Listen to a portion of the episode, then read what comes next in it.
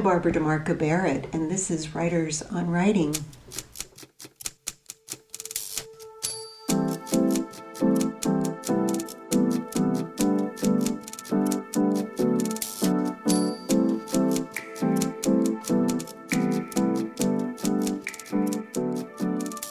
My guest today is novelist Steve Almond.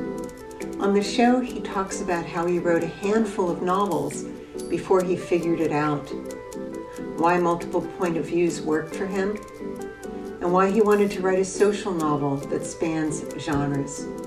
But before we bring Steve on, if you like what you hear and you find that you benefit from the authors we have been bringing to you for the last 20 some years, please consider visiting patreon.com backward slash writers on writing and contributing whatever you can. $5 a month, the cost of a coffee will help us out make it possible for us to continue bringing great authors and tips to you. As a patron, there are perks, writing prompts, tips, and extras. Now, for our show, featuring author Steve Almond.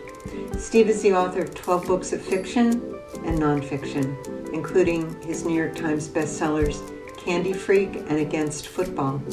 His recent books include William Stoner and the Battle for the Inner Life, which is about reading and writing and the struggle to pay attention to our lives, and Bad Stories, a literary investigation of the 2016 election. For four years, Steve hosted the New York Times Dear Sugars podcast with Cheryl Strayed, his short stories have been anthologized widely in the Best American Short Stories, the Pushcart Prize, Best American Erotica, and Best American Mystery Series. His new book is a novel called All the Secrets of the World, published by Zando. Here's Steve. So happy to talk with you about All the Secrets of the World, um, published by Zando. Tell me about the book. I mean, I know you've been a, a nonfiction writer for many years. You have a number of books out, um, and this is this is the first novel. Technically, I guess technically, All the Secrets of the World is my second novel, but it's the first novel. Feels like the first novel to me because the other novel that I wrote was a collaboration with Julianna Baggott called "Which Brings Me to You." and that was really more like a series of short stories because it was written in the form of letters back and forth so i'd been you know carrying around for a long time the feeling of like when am i going to write a novel why can't i write a novel i tried over and over again i failed over and over again and i now now understand much more clearly why those books were failures um, but i didn't at the time i really did not at the time and uh, I carried around a lot of like, you're a failed novelist. That was my primary, the way I identified myself, which I don't think is a good way to think about things. But it was clear to me that that was like a big deal and I wasn't going to be a real capital W writer until I wrote a novel. And I don't think that's really, in fact, what allowed me to write the novel, I think, Barbara, honestly, was at a certain point, I just admitted to myself in my late 40s, hey, maybe you'll never write a novel and that's okay. You write lots of other kinds of books you write story collections and essays and different kinds of um, writing and it's all great and meaningful. And so what if you can't write a novel? It's okay. Some people you know just aren't made to write certain kinds of books. But interestingly having surrendered that narcissistic talisman and said okay like stop pushing it i think it opened up a certain kind of creative imaginative space for me and into that space the muse walked Lorena Saenz, the, the heroine of this book.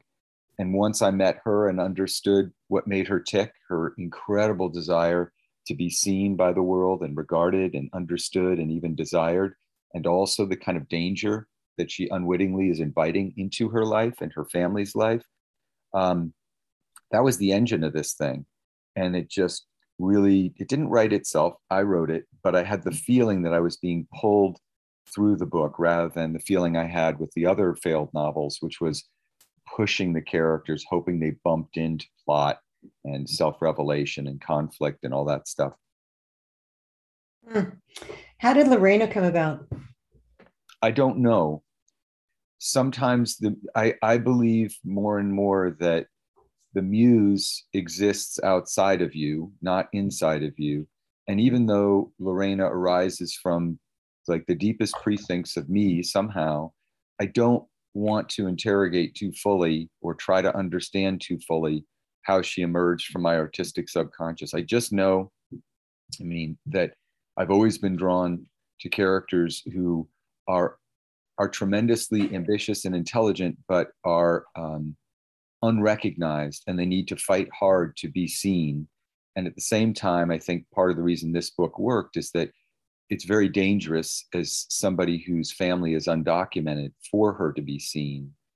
I know what was going on in the political world when I was writing the book, which was the vilification of immigrants, which is an old story that became increasingly hysterical and sadistic over the last few years.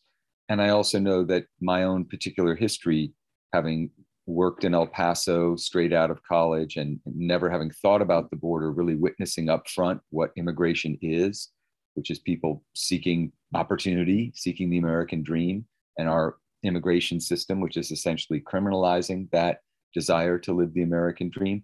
I know that's been inside me for a long time and, and a lot of moral distress about it. But I don't know exactly where Lorena came from. I just know that once she appeared, it was my job to kind of follow her, track her, be curious about what she was going to get into next and whether she was going to um, take the actions that get her into danger and her family into danger and whether she was going to be able to get them out of it. And I was really chasing her at that point. I was really impressed in um, the different voices. It's a multiple point of view novel, and um, the characters all have such different voices. You know, there's the Stallworths, there's Jenny, there's her dad, there's her mom, right. the brother. Um, talk about talk about that family as well. Like, where did they come from? Well, I think that growing up, I I grew up.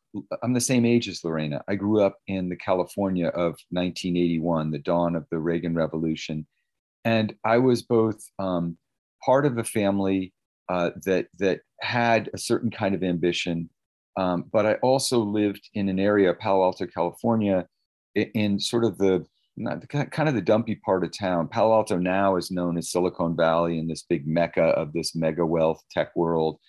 But back then it was kind of a sleepy college town and there were no computers. There was no tech boom. And so the, the, the house I lived in, the little Eichler, we were surrounded by people in downtown Palo Alto and Los Altos Hills who had tremendous wealth. And I remember riding my bike across town to play soccer or whatever and just passing these giant mansions with these giant green lawns shimmering with money. And it's like, oh my God, it's very kind of Gatsby.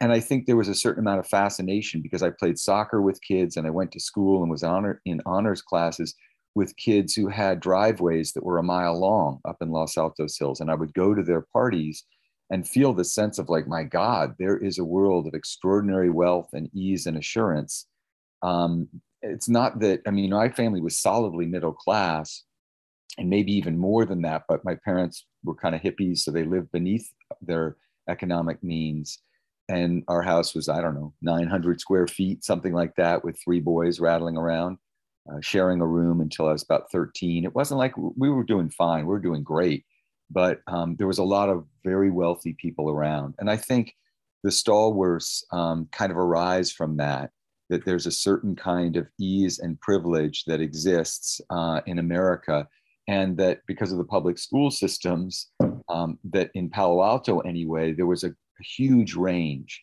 of uh, kind of the stories that, that that different kids were born into, and they were pressed up against one another. They naturally self-segregate.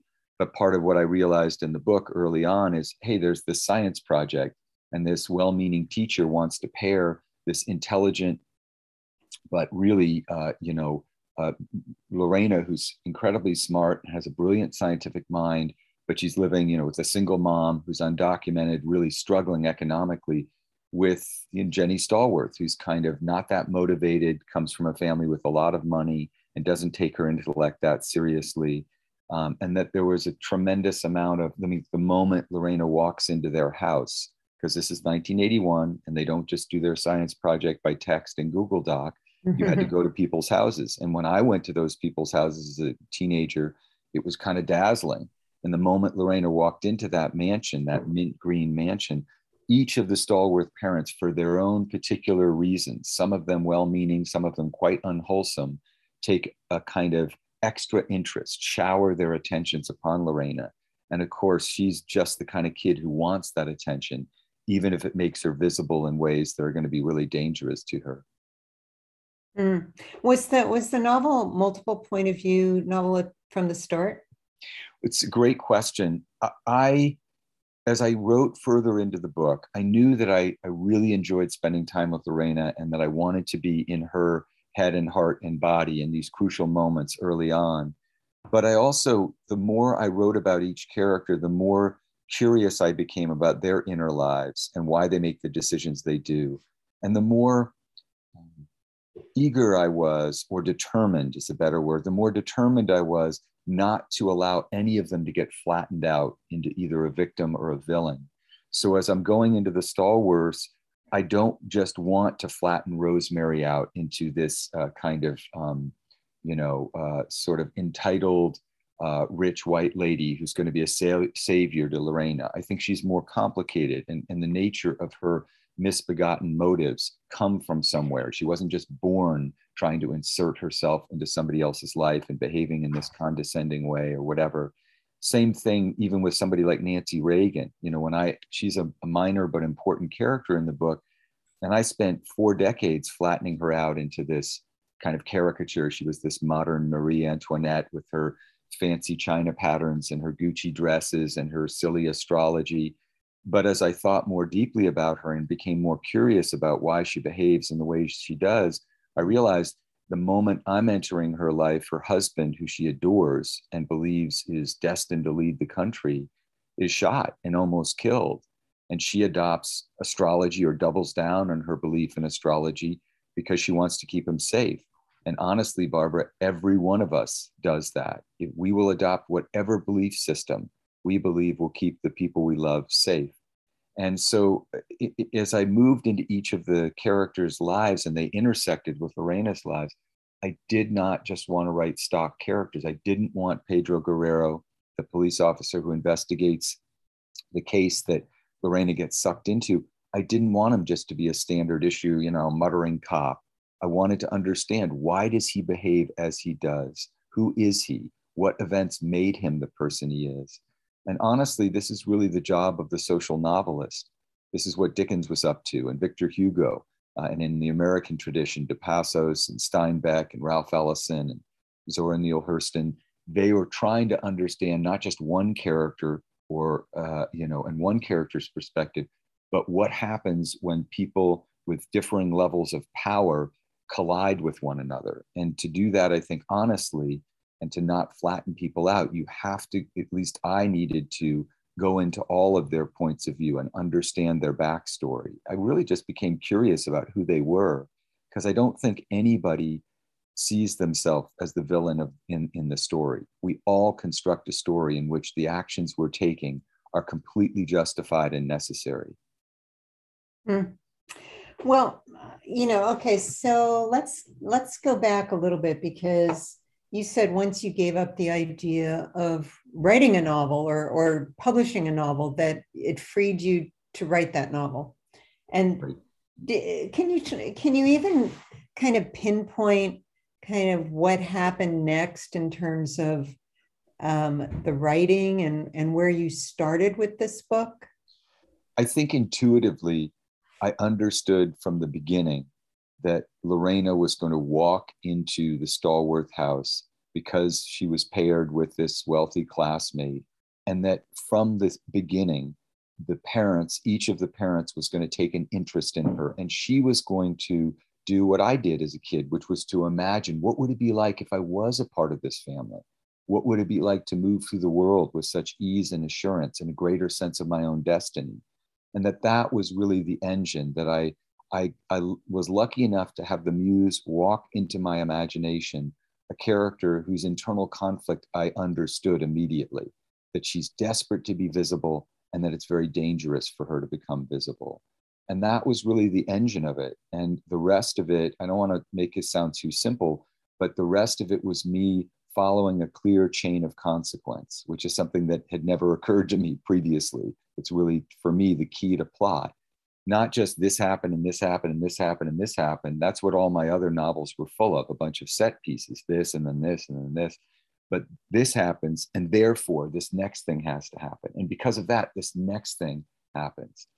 And for me, I really, once I latched into that chain of consequence, then it was really a matter, I knew what had to happen next. Because when, if Lorena does this in reaction to Marcus Stallworth, that's going to set off a tra- chain reaction. And the next thing is going to be that this happens. And because of that, the next thing. So, in a sense, uh, I don't want to say I lucked out, but I understood that it was this chain of consequence that was really the engine of the story.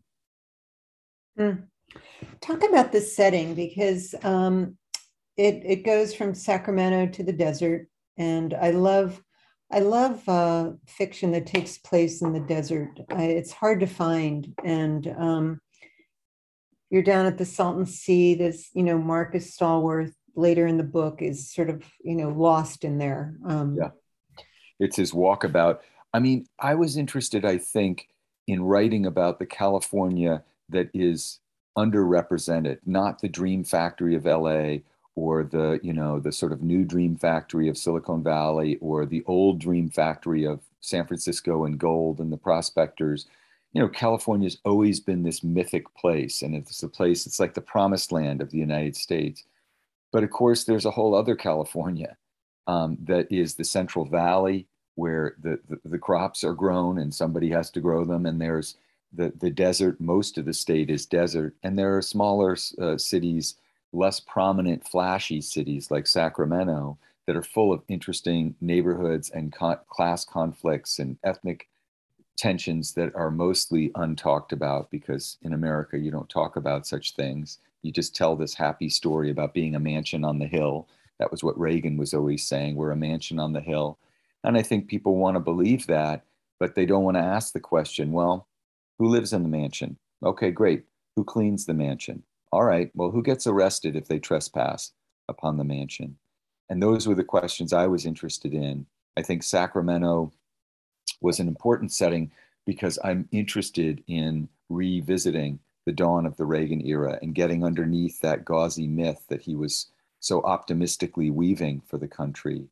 And I also think that the desert itself is full of life and full of great resilience. And it's hard to survive there. You have to be a survivor. I love the moment where Lorena, you know, goes out into the desert and she thinks it's empty. And then Marcus Stallworth turns on this iridescent ultraviolet lamp, and suddenly a thousand scorpions start fluorescing around her. And you realize, wow, this place of tremendous privation that seems barren and empty is actually full of life. It's just hidden from view. It's not visible until it suddenly becomes visible. And so that for me was tremendously exciting. I agree with you that the desert is is a place of great extremes and unbelievable beauty because um, it's not so full of the distractions. There's another moment where Marcus Stallworth takes Lorena out into the desert and he says, you know, all that stuff back there, all the pavement and the products, that's all that's all fake. That's all just made up. This is where real life happens. And I kind of agree with them. I mean, I think he's a complicated and very troubling figure, but I agree with what he's saying that there's tremendous life in the natural world and in places where human beings uh, are too lazy to look more more carefully. There's not just tremendous life, but unbelievable resilience. Mm. You know, I love I love the scorpions. It reminded me of years ago, I went on a, I was writing about Anza Borrego, I think, and I went on a scorpion hunt with this guy named Borrego Bob. I don't know if he's still around down there, but we did that. We went way out into the desert and he got out his black light and we saw the scorpions. And so I loved um, seeing them again in your book. And I, I was curious um, if you remember how they actually came into it, because oh yeah, it's not just in passing. I mean, they're throughout. No, um, scorpions are hugely important to the book, and I can tell you precisely how they happen. I mean, I think in general, what happens when you when you start writing, especially a novel, because it's a long story, it has to have a really strong engine. Um, it's like a rocket taking off, and the force of the story is like the sucking in its wake all of this stuff out of the artistic subconscious, all these memories and events and hauntings that are kind of unresolved that that the writer's been thinking about for a long time. And so for me, one of those things is living in El Paso as a you know young reporter and certainly seeing the border, but also being taken out writing a feature story on these two scorpiologists who were visiting town. They took me out into the desert and they did exactly what Marcus Stallworth does. They they said, you know, close your eyes and they turned on their giant ultraviolet light and the scorpions came alight uh, on this ocean of sand out outside El Paso in the desert. And I never forgot that. It was such a powerful memory to me and such a powerful example of how how limited human vision is, how much we miss in the natural world. And um, you know that that stuck around for 25 30 years and it, it i knew that i was gonna I, I think the moment I, I realized that marcus was a scorpiologist i knew that's where it was headed out into the desert to be among the animals mm. did you did you plot at all I did plot, but it was very intuitive. It was very, it was very much the chain of consequence. And I'll say that in a way, the scorpions were really crucial because when I thought about scorpions and then did a little bit of research, I realized this is an animal that we view as terribly alien and frightening and dangerous and primitive and scary, but they're actually incredibly human. Um, you know, there's a description when when Marcus takes Lorena out into the desert he he really tells her about scorpions and they're animals who view themselves to be prey they're very frightened shy animals nocturnal animals even though we view them as predatory and i think that really describes the human arrangement that we think of ourselves as the victims and as the vulnerable party even as we're being destructive and sometimes sadistic i mean that's what's going on in america all the time now and I think of other ways in which scorpions are very similar to human beings. They become visible and incredibly beautifully visible, but they uh, are trying to remain invisible. And they're also incredibly sensitive creatures. Marcus points out those hairs along their legs and how they can register the movement of a single grain of sand 10 yards away. And Barbara, to me, a description of an animal that exquisitely sensitive is a description of me interacting with my family around the dinner table, if one of my kids or my partner does anything, the tone of their voice, the certain cast of their eyes, I know exactly what they mean. I'm so hypersensitive to their moods, to how they're feeling, to whether they're angry or disappointed in me. And I know they're super attuned to me as well. So as I thought about scorpions, I realized, wow, Marcus Stallworth is a scorpion. He views himself as the victim but he's actually predatory and he's he's sort of um, ambivalent. He's trapped between sort of retreating and running away and hiding and suddenly attacking or suddenly being aggressive. And that's why he's such a an exciting character to Lorena, but also such a, a mysterious and dangerous one. Hmm. I wrote down a line from from the novel. Lorena's grandmother would say, the scorpion hunts while the rest of us dream. That's why he knows all the secrets of the world. And there's your title. Um, did you know that was going to be the title early on? Well, when that came out of me, and I will admit that I just made that up. Nobody's grandmother said it, or maybe they did, but I just made it up. And when that, when a line like that comes to you, um, and a phrase like that, all the secrets of the world, it has an extra echo because the other secret to the plot here for me was everybody who's keeping secrets. And there's two different kinds of secrets they're keeping there's secrets they're keeping from the world, and then there's secrets they're keeping from themselves. And both of them are dangerous. And both of them are exploding into view with each scene. So for me, that was kind of the cheat code of the book. The reason that the plot felt so easy for me to write was that I knew that it was all about what secrets each character was keeping and how they were going to suddenly burst into view. Um, I, I, will say that, like, I'm a big fan of of titles, and I and I think they almost always arise from some line in the prose and they convey a certain energy that uh, that the style of the piece has. And i definitely worried that all the secrets of the world would sound very grandiose and maybe overwrought. But in a way i would rather have a title that's big and ambitious like that because it forces me as the writer to try to write up to that. It's almost like a promise i'm making to the reader. Hmm. will you read from the book yeah, I will. In fact, why don't I read? Um, why don't I read that scene where uh, Marcus takes Lorena out into the desert? That's great. Just yeah. to set it up. Yeah, yeah. Um, you know, Lorena has been sort of absorbed weirdly into the Stallworth family, and she's 14 years old, eighth grader, um, and the surprise that, that, she's invited on this camping trip, and the surprise that's been engineered by by um, Jenny Stallworth's mom, Rosemary, is that you know Marcus is going to take the take them out, not just the girls, but Jenny's older brother Glenn, um, who's kind of a soccer playing jerk. That's kind of like the me character in the book. I was a soccer playing jerk when I was when I was a kid. Um, they're going to, you know, Marcus is, he's going to take them out on this little adventure.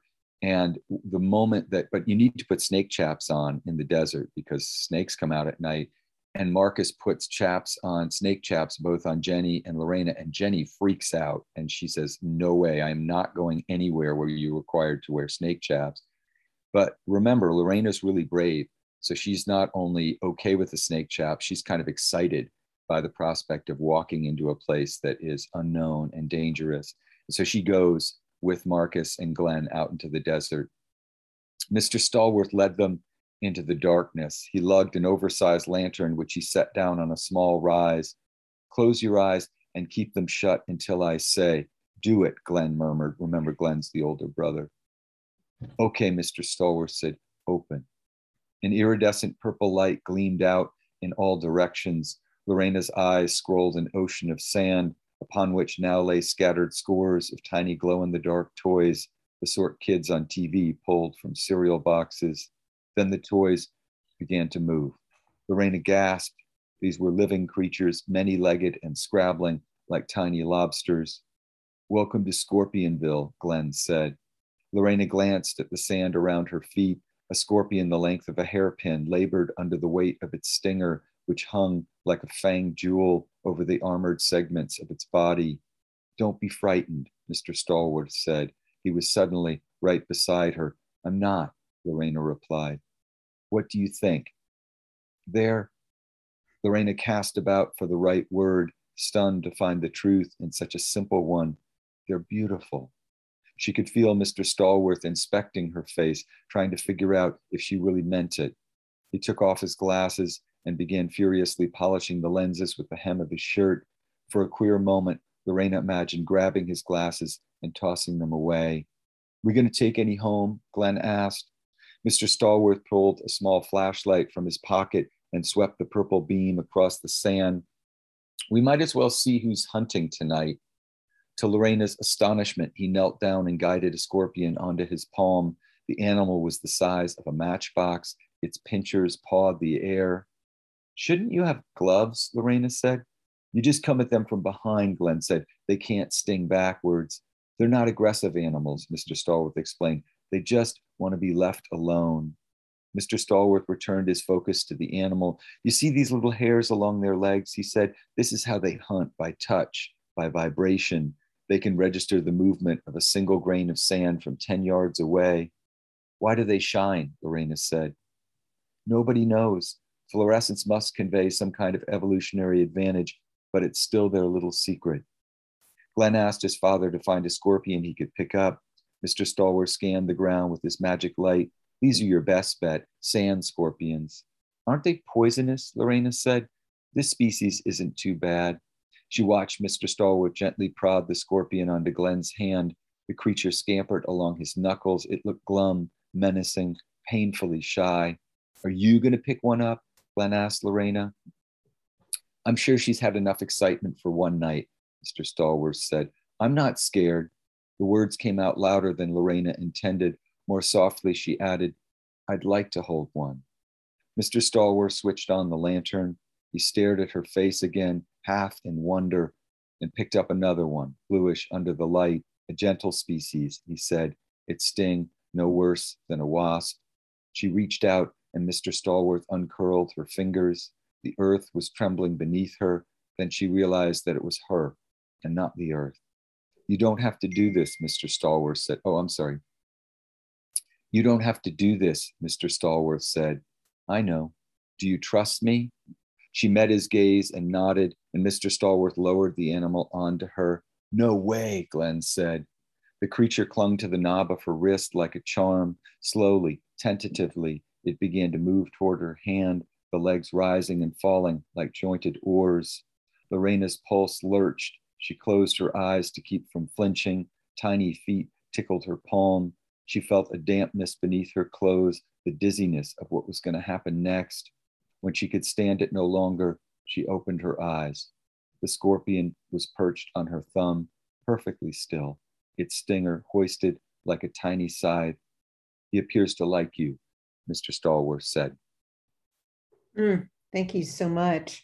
Um, as you were reading, and as I was reading the book, I was wondering about, you know, Lorena, she has such a crush on him, and he is attracted to her. And I was curious if there was any pushback from, you know, your agent, from editors, from readers um, about writing about sexual predators and and their involvement.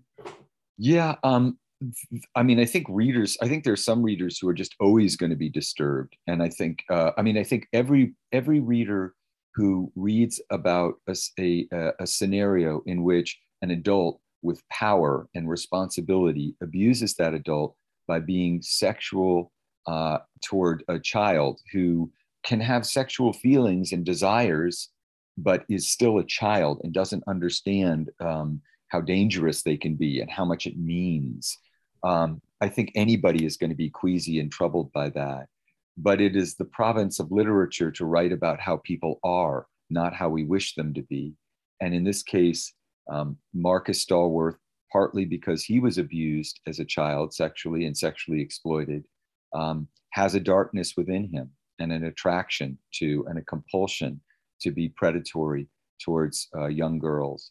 And that's certainly nothing that I uh, uh, relished writing about, but sometimes in the writing, characters announce who they are and what they're going to do, and it takes even the writer by surprise. And that was the case in this case. That that there's a moment early in the book where Marcus reaches across.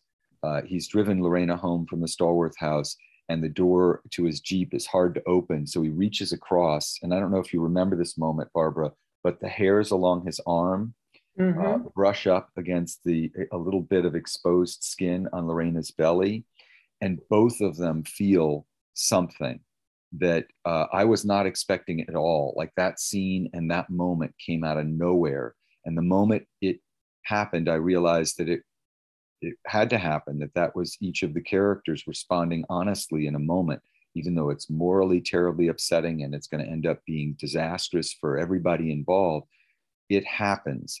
And your job as an author isn't for your super ego to take over and say, you can't do that. You mustn't do that. It's naughty. It's upsetting. It's to say what's true. We don't go to fiction to make friends. We go to fiction to figure out who's really alive and the ways in which they're alive. And uh, this the same thing applies really to the audacity of me, a white dude, middle aged dude, you know, middle class, upper middle class person of tremendous privilege, writing about characters who have much less power, who are disenfranchised, writing across gender, ethnicity, legal status, um, uh, you know, virtually every different barrier you could write across.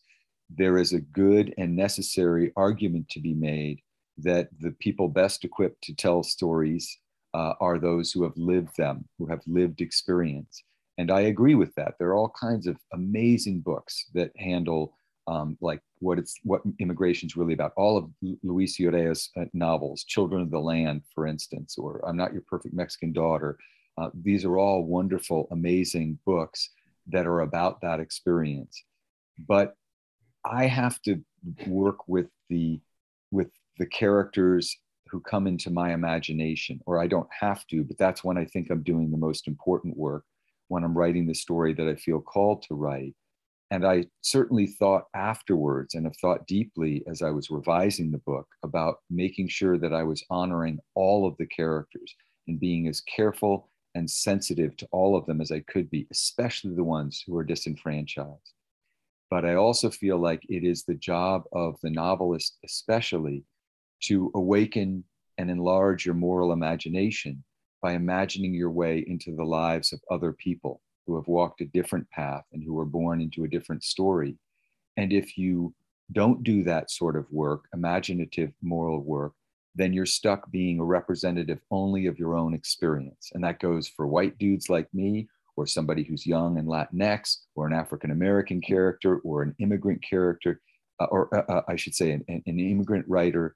We cannot reduce artists to just being representatives of their own experience. One of the one of your jobs is to try to compel the reader to imagine their way into particular lives. And for me, as somebody who'd spent a long time writing about my own life, every time I'm doing that, Barbara, even though, uh, like, you know, I have to write the books that come to me, but every time I'm writing about my own experience, I'm really centering whiteness and maleness and upper middle class creative anxiety stuff at the center of my stories. And this time around, I felt like, you know what? You know who's the most interesting character to me? You know who I really am the most curious about? You know who I want the, the reader to have to confront and live inside? Lorena. And later, her mom, Graciela, and her older brother, Tony. Those are the characters that I want the reader haunted by and thinking about and not able to turn away from.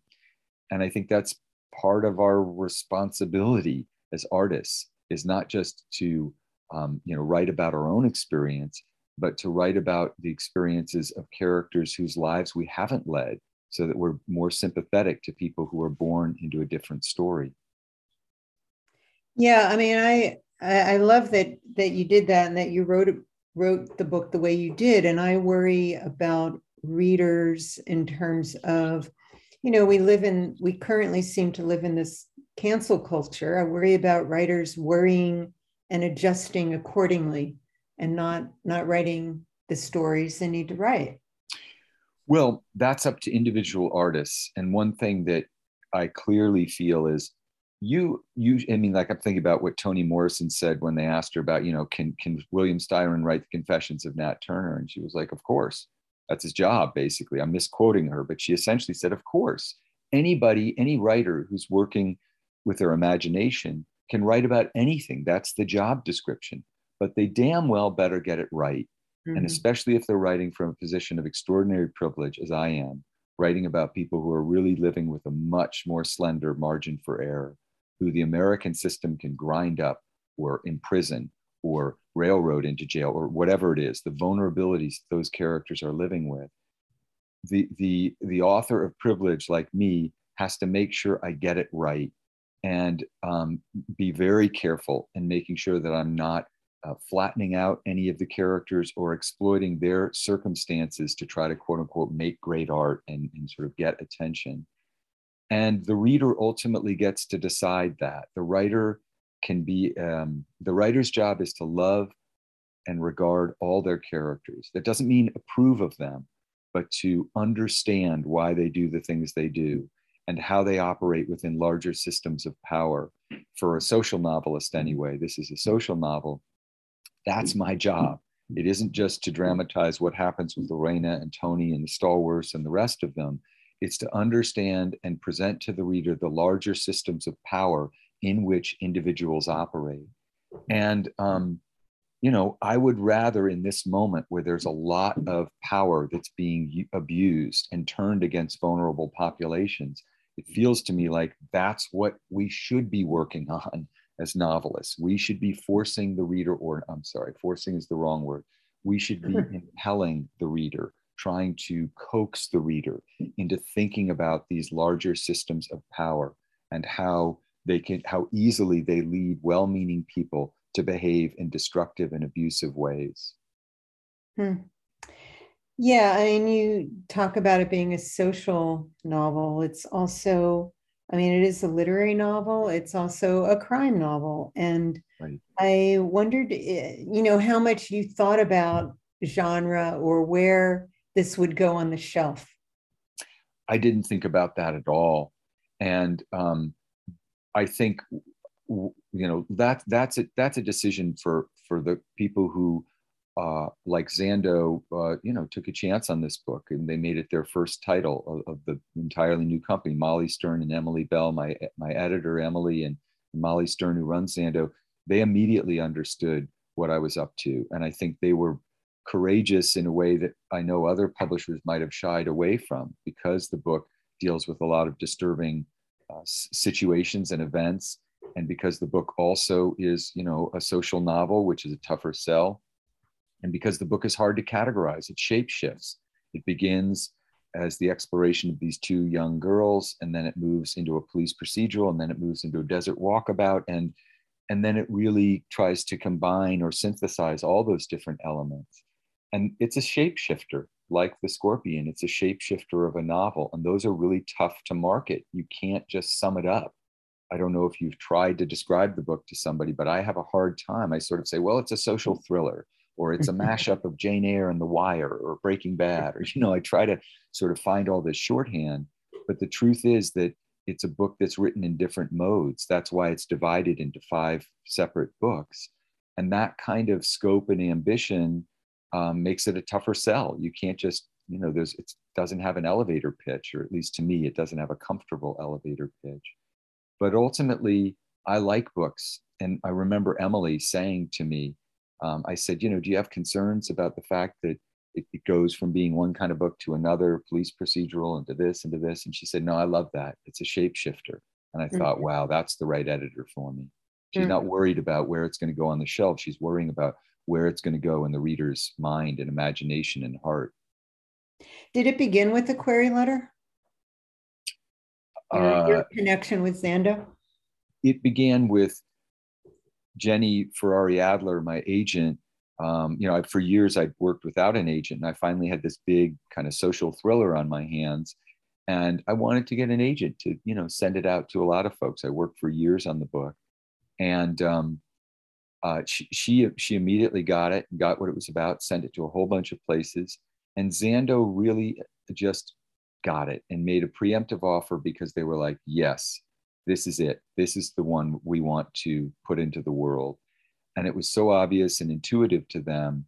We did send a query letter, obviously, out to all of the folks. And part of what I emphasized in the query letter, because I, you know, Jenny and I wrote it together, is this is a social novel. This is the reason that it changes point of view. This is the reason that there's a big cast of characters. Um, this is the reason that that the author is choosing to inhabit so many different kinds of people across all these societal differences and ethnic differences, economic differences, and so forth. I wanted them, I wanted editors to understand what the book's ambitions were. It, it's, and ultimately, I think, I mean, my hope anyway is that that readers aren't thinking about all this. As they're reading the book, they're just caught up in the story. But it is a story that take that goes big and broad and sprawls. I think epic's kind of pretentious. I don't think I could say I wrote an epic, but it's written on a big scale, if you know what I mean. Yeah. And I hope that the reader is grounded enough in the characters' experiences and their hearts that you're just following along. You're not thinking, um, oh, he just switched modes, or oh, he's now writing about predation, or oh, he's writing from the point of view of a teenage, uh, you know, Honduran American. Hopefully, if I'm doing my job right, you're just in the story so so back to the query because you know the show is also about the business of writing um, and you had mentioned you know how difficult it is it was to you know say what it is like the elevator pitch doesn't exactly work but query letters it seems that agents want um, comps in query letters. And i wondered if you had comps in your query to jenny. Yeah, you know, um, one agent read it and said something very interesting, which I really respected her for saying. She said, Five years ago, I could have sold this book at auction for, you know, six figures, whatever, it's agent speak. So I didn't necessarily take it at face value, but I took it as like what she was saying is, hey, it's going to be a tougher sell because of the question really of representation. Um, but w- she said, you know, the book I thought of was Colum McCann's uh, "Let the Great World Spin," and I thought, mm-hmm. great, great admirer of that book. And there is a kaleidoscopic quality to this, where you get to leap into the minds and experiences of so many different characters who are intersecting through this kind of um, you know it's not it, it's sort of an anti-crime novel really in the end but um, it sort of centers ultimately ends up being uh, about a, a, an alleged crime and uh, i think we might have mentioned jenny might have added a couple of more comps and i know that's part of the business but really when you read a great book I, I really don't think to myself, oh, this reminds me of that. Mm-hmm. I really think deeply, like, holy cow, this captured me. This is what I've been thinking about. I, I can't put it down. And at the same time, I'm worried that I'm getting to the end of it. I'm just reading for a book group, Margaret Duras, The Lover, mm-hmm. and sort of that slender book. I've read it a few times. I never think, oh, this reminds me of thus and such because it's so inimitable. It's so deeply itself and it's like nothing else. And this to me is the great irony of the way that publishing works. Because books are increasingly difficult to turn into commodities, editors and agents are constantly looking for comps. But what's really incredible is when you find a book that isn't like anything you've ever read before. To me, that's the sweet spot. That's what you're going for. So to try to sort of stuff it into a, well, this is kind of like that book is so, to me anyway, so clearly a business decision that's not really an artistic reaction to the book. Yeah. Yeah. Well, how did you keep track of everything? Because there's so many moving parts to this story. And do you do you have, you know, uh, three by five cards all over your office? Do you have like newspaper or butcher paper around your wall where you're drawing diagrams and writing down yeah. characters' names and how they intersect and all that? Yeah, well, I hate to disappoint you, Barbara. I don't. I am not a, a deeply organized person. Let me say that more accurately. I'm a deeply disorganized person. And what I had was that chain of consequence. I had Lorena, who was the engine of this thing, who was the heart of it, and everything that she does, the kind of courage that she shows, and what it triggers. And I just was chasing it out. And I knew ultimately that I wanted Lorena to head out into the desert I knew that she was going to head out there with Pedro Guerrero, the police officer, um, who ultimately, who, who initially makes a really destructive decision that, that causes Lorena and her family a great deal of harm, but that ultimately Lorena was going to enlist him in her cause and tr- to try to save her family. And I knew they were going to wind up in the desert together. Uh, I, I, that's about all I knew. I didn't know the exact ending. I didn't know exactly what was going to happen to Lorena and her family members.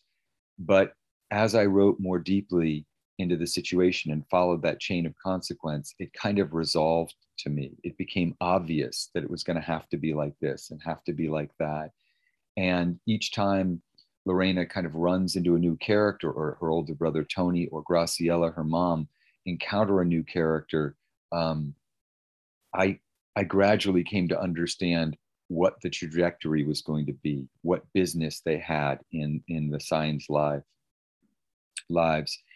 So I know that doesn't sound very satisfying, but I, I really didn't, I had a sense of where it was going, but I needed to save enough that was mysterious to me, that was unknown to me, that I would have some room to improvise and for the kind of, um, for that part of my imagination to be open for business. I couldn't have plotted it, you know, so carefully because I needed the room to figure out logically what would happen. If Lorena did X, then Y was the result. So, how did you come to the chain of consequence, knowing that you needed that in order to tell the story? Well, I think it was, I, I did know the alleged crime that's at the center of this was something that happened when I was Lorena's age back in Palo Alto, California. Word went around my school that the father of uh, a kid who'd actually been a friend of mine had disappeared in the desert and that his Jeep had been found with blood all over his clothes, disheveled, his wallet, uh, you know, flung around somewhere near the vehicle, and that he had been presumed to have been murdered robbed and murdered. That um, I remember that so vividly from my, when I was 13 or 14. It was such a dramatic and, and distressing thing to happen. I remember going to my friend's house and seeing his mother, who I'd always had a crush on. She was quite beautiful, and her hair had turned snow white. These are things, as you know, Barbara, that showed up in the book. Remember, I was saying mm-hmm. that, that the force of the story pulls, sucks all this stuff out of your artistic unconscious. And it's been lurking around in your artistic unconscious because it has business with you. It's been waiting for its moment on stage. And it's sort of summoned by the force of the story. So I knew that was going to be the central event towards which Lorena's entrance into the Stallworth house was going to culminate. And I pretty quickly had a sense of how Lorena's family was going to get sucked into uh, the, the, this crime and, and, and, and wind up being um, accused and ultimately, I don't want to give away too much of the plot, but I had a clear sense that that event was going to be the fulcrum on which the plot pivots and the book changes into kind of a police procedural and then a pursuit into the desert and so forth but um, I didn't plan it a lot. I really let the muse come to me.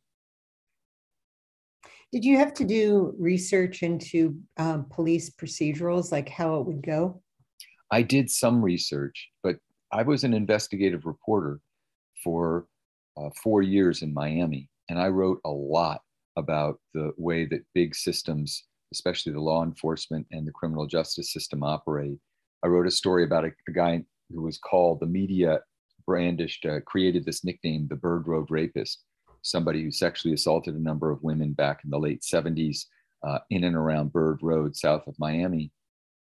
And the story I wrote was a reinvestigation of the arrest and ultimate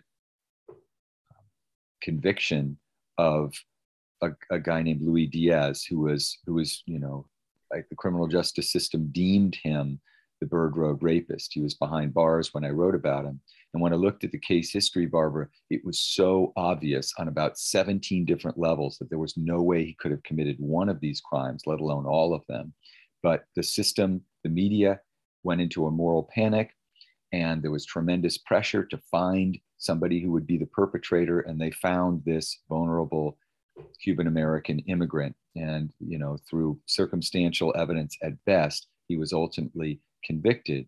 I'm happy to say that Luis Diaz was ultimately exonerated because DNA evidence was, you know, emerged, the, the technology for DNA evidence, and it became clear that he didn't commit the crimes and he was released from prison after 26 years. Mm. But I was well aware from that story and other stories about police corruption and so forth that when there's a moral panic, America's always looking for a scapegoat. That's why Fox News and the right in this country is constantly creating these moral panics so that we can then, so that they can then put the finger towards and point it towards immigrants or Muslim Americans or poor Americans or African American Americans you know, to try to deflect from um, their own responsibility and the destructiveness of their own impulses. It just happens over and over again.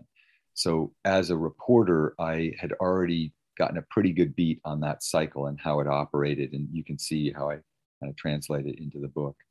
Yeah, and I was I was going to say that that um, early on we we see how uh, the police manipulate the public through the press, which right. you know, I mean. Well, I would say actually what happens is the press is trying to get eyeballs and trying to win attention. Even back in '81, it's become even more uh, kind of accelerated and frantic these days. But the way they do that, you know, if it bleeds, it leads. So they come up with the Death Valley killer and, you know, all the gory evidence and all the, you know, blood stained, thus and such. And once that happens, then there's tremendous pressure on the police, especially the local police, to solve the case. And once that happens, then you have police officers and their superiors and prosecutors making decisions where they don't realize that they're cutting corners, ignoring evidence, ultimately railroading somebody. Hmm.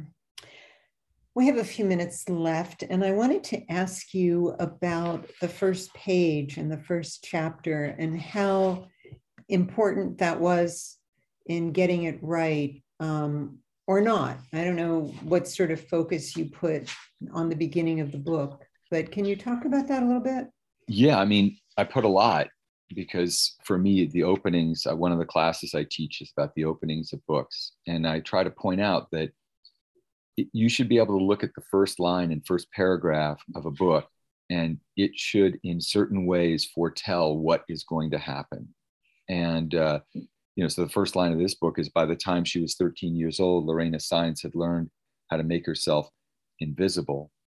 It's that that in a way is laying the predicate for the entire book because she's desperate to become visible and in that desperation to be visible she lets herself and her family in for a lot of danger um, it was also really important to me to introduce a narrator who could sort of pull back from the characters a bit and give us a, a wider sweep of, of the era that I was writing about.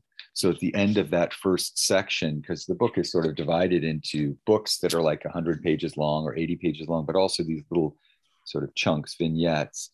You know, you have a, a line that that where we found out about the science fair and these two girls being paired together unexpectedly. So that so part of the plot is set up. And then the narrator backs up and says, you know, it was the winter of 1981. Ronald Reagan had just been sworn in as president on the outskirts of Sacramento, where the girls lived, a portrait of the former governor still hung in the classrooms at Sutter Junior High. He gazed down upon them with his eternal smile, like an indulgent father, confident that no manner of evil would ever intrude upon their prosperous uh, upon the prosperous kingdom they shared.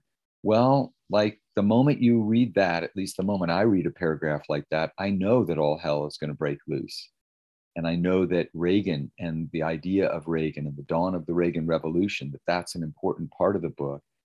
And I think early on, readers are ravenous for story. They want to know where they are, what's going on. They want to be grounded in time and place, and they want to be grounded in story. They want to know that it's headed somewhere dark and dangerous. And the sooner I know that, uh, as a reader, the happier I am, the more I can relax. I feel like I'm in good hands. Somebody's inviting me into the car, and they know that the car has a big engine and that it's headed toward the darkest part of the forest, right? Mm-hmm. Um, that and, and I think as as readers, the reader is able to relax in that moment as well. And and and both the, the writer says, okay, I know and I'm confident that I have a good story to tell. And I'm I'm going to make that clear to the reader and that allows me to relax and follow that chain of consequence and be curious about what happens next and what happens next. And it allows the reader to stop sort of ravenously searching for the story because the narrator has been generous enough to promise them that they know where they're going and it's somewhere dangerous.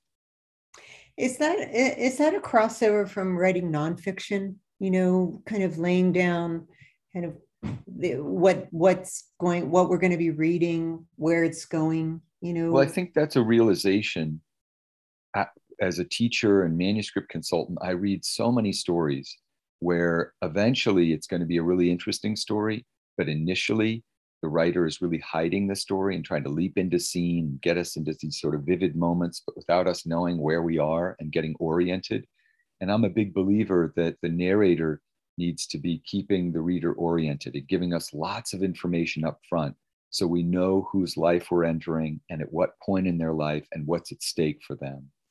And you cannot know really, you cannot feel what a character feels until you know what they know. So I realized this just from reading so many manuscripts where we leap into action without sort of the, the, the cart of action is put before the horse of narration. Uh, so I knew I wanted a, a narrator who um, could set out who Lorena is, where she is in her life, what's dangerous for her, what's exciting for her, and the opportunity that suddenly is put before her that she's going to get to walk into the Stallworth mansion. Once I'm able to do that, I can relax and really use the language to convey the story rather than pushing the language around because I'm not sure what the story is or I'm not sure the story is interesting enough. I have to ask you about the name Stallworth. Where did that come from? I think it sounded like kind of a rich white name. And I also like the idea that it has these two interesting, uh, a verb and a noun in it that are both really provocative and relevant to the characters. Stall, something that's you know, stopped, that, that isn't, the engine isn't running anymore. It's in stasis and also worth. Um, worth is a big deal to Rosemary and, and to Jenny and, you know, their, their wealth and their worth and is part of their status and i think you know again i don't i didn't think too deeply about it. It just sort of came to me but it has a certain resonance when i think about it since morally um, you know i believe that, that that what what rosemary stallworth is struggling with maybe all of them in some way is that they're not making progress. They don't have hope. They are sort of reacting in in a way to um, the absence of real optimism and hope in their lives. Their worth is kind of stalled I will say that somebody pointed out to me, because I wasn't aware of this, I chose Lorena Saenz, the last name Saenz, because I remember a photographer when I worked in El Paso whose name was Grace Saenz, and I always liked her and I just sort of plucked it. But the subconscious doesn't make mistakes. And somebody pointed this out to me. They said, oh, Saenz um, like, uh, like science, like Lorena, who's so interested in science. And then somebody else said, oh Saenz like signs and wonders like because you're doing this thing where you're comparing belief systems and religion versus science and i i said to both those people like oh yeah uh-huh oh yes of course i meant that but i didn't mean either one. It was one of those things where where you choose unconsciously you settle on a name and it's because you in your unconscious there's some set of connotations that make sense but you don't like your conscious brain doesn't figure that out. I think when things are working well, when you're writing, it's your unconscious that's driving the bus. Hmm. Yeah, that's that's really interesting. Um, because I, you know, a lot of the names throughout the book, I I would stop. I wonder what he where he came up with that one, and right. why this one. You know, it's interesting. Yeah, well, in some cases, it's really quite clear. Like there's a a minor character whose last name is Luger, uh, you know, and as we're living through, uh, you know, the, the 12,000th mass shooting in this country mm-hmm. that's you know, completely drunk on violence and, and guns. Um, you know, Luger is a guy who's, uh, you know, sort of entitled and violent and carries around a gun. So that name is, you know, kind of on the nose. But generally speaking, the ones that are really resonant are where there's something about it that feels intuitively right, but it's not too on the nose. Hmm. Interesting. Well, in closing, I wonder if um, if there's any advice that that someone gave you early on, or at any point during your your writing career, that has stayed with you, that that you still remember and think about. Well, I, I anybody who um, you know, was able to sustain a writing career probably had a lot of good teachers tell them a lot of things that were helpful. And even so, I think about like Tom Finkel, who was my editor in Miami, and I remember him going over my stories, and he would just say over and over again, you know, what work is this doing? What work is this adjective doing? And I would have to admit that it wasn't doing much work, and then I'd have to get rid of it. So that's been really helpful thinking about, which is really a question that the the uh, playwright Brecht asked uh, when people asked him about revision, he would say, well, you ask, what work does it do, right? Um, but I think the central thing that I've learned from teachers is just that in writing, because it's so difficult and so choked with doubt, your job is really to outlast your doubt and to outlast the rejection and disappointment that's going to come your way. I, I tried to write a novel for 30 years. I wrote four and a half really bad novels. I spent a lot of years um, mired in those projects, stung by their failure, humiliated by their failure, crying to some therapist or some poor partner or another. Um, and and but I didn't give up. And I think that's your job in a certain way is to not give up. And I'll say one more piece of advice that I think is great. And it came from a songwriter from this book, Rock and Roll Will Save Your Life. I interviewed this guy, Bob Schneider. Right, he's written so many beautiful songs and I was sort of just saying to him, like, how do you do it?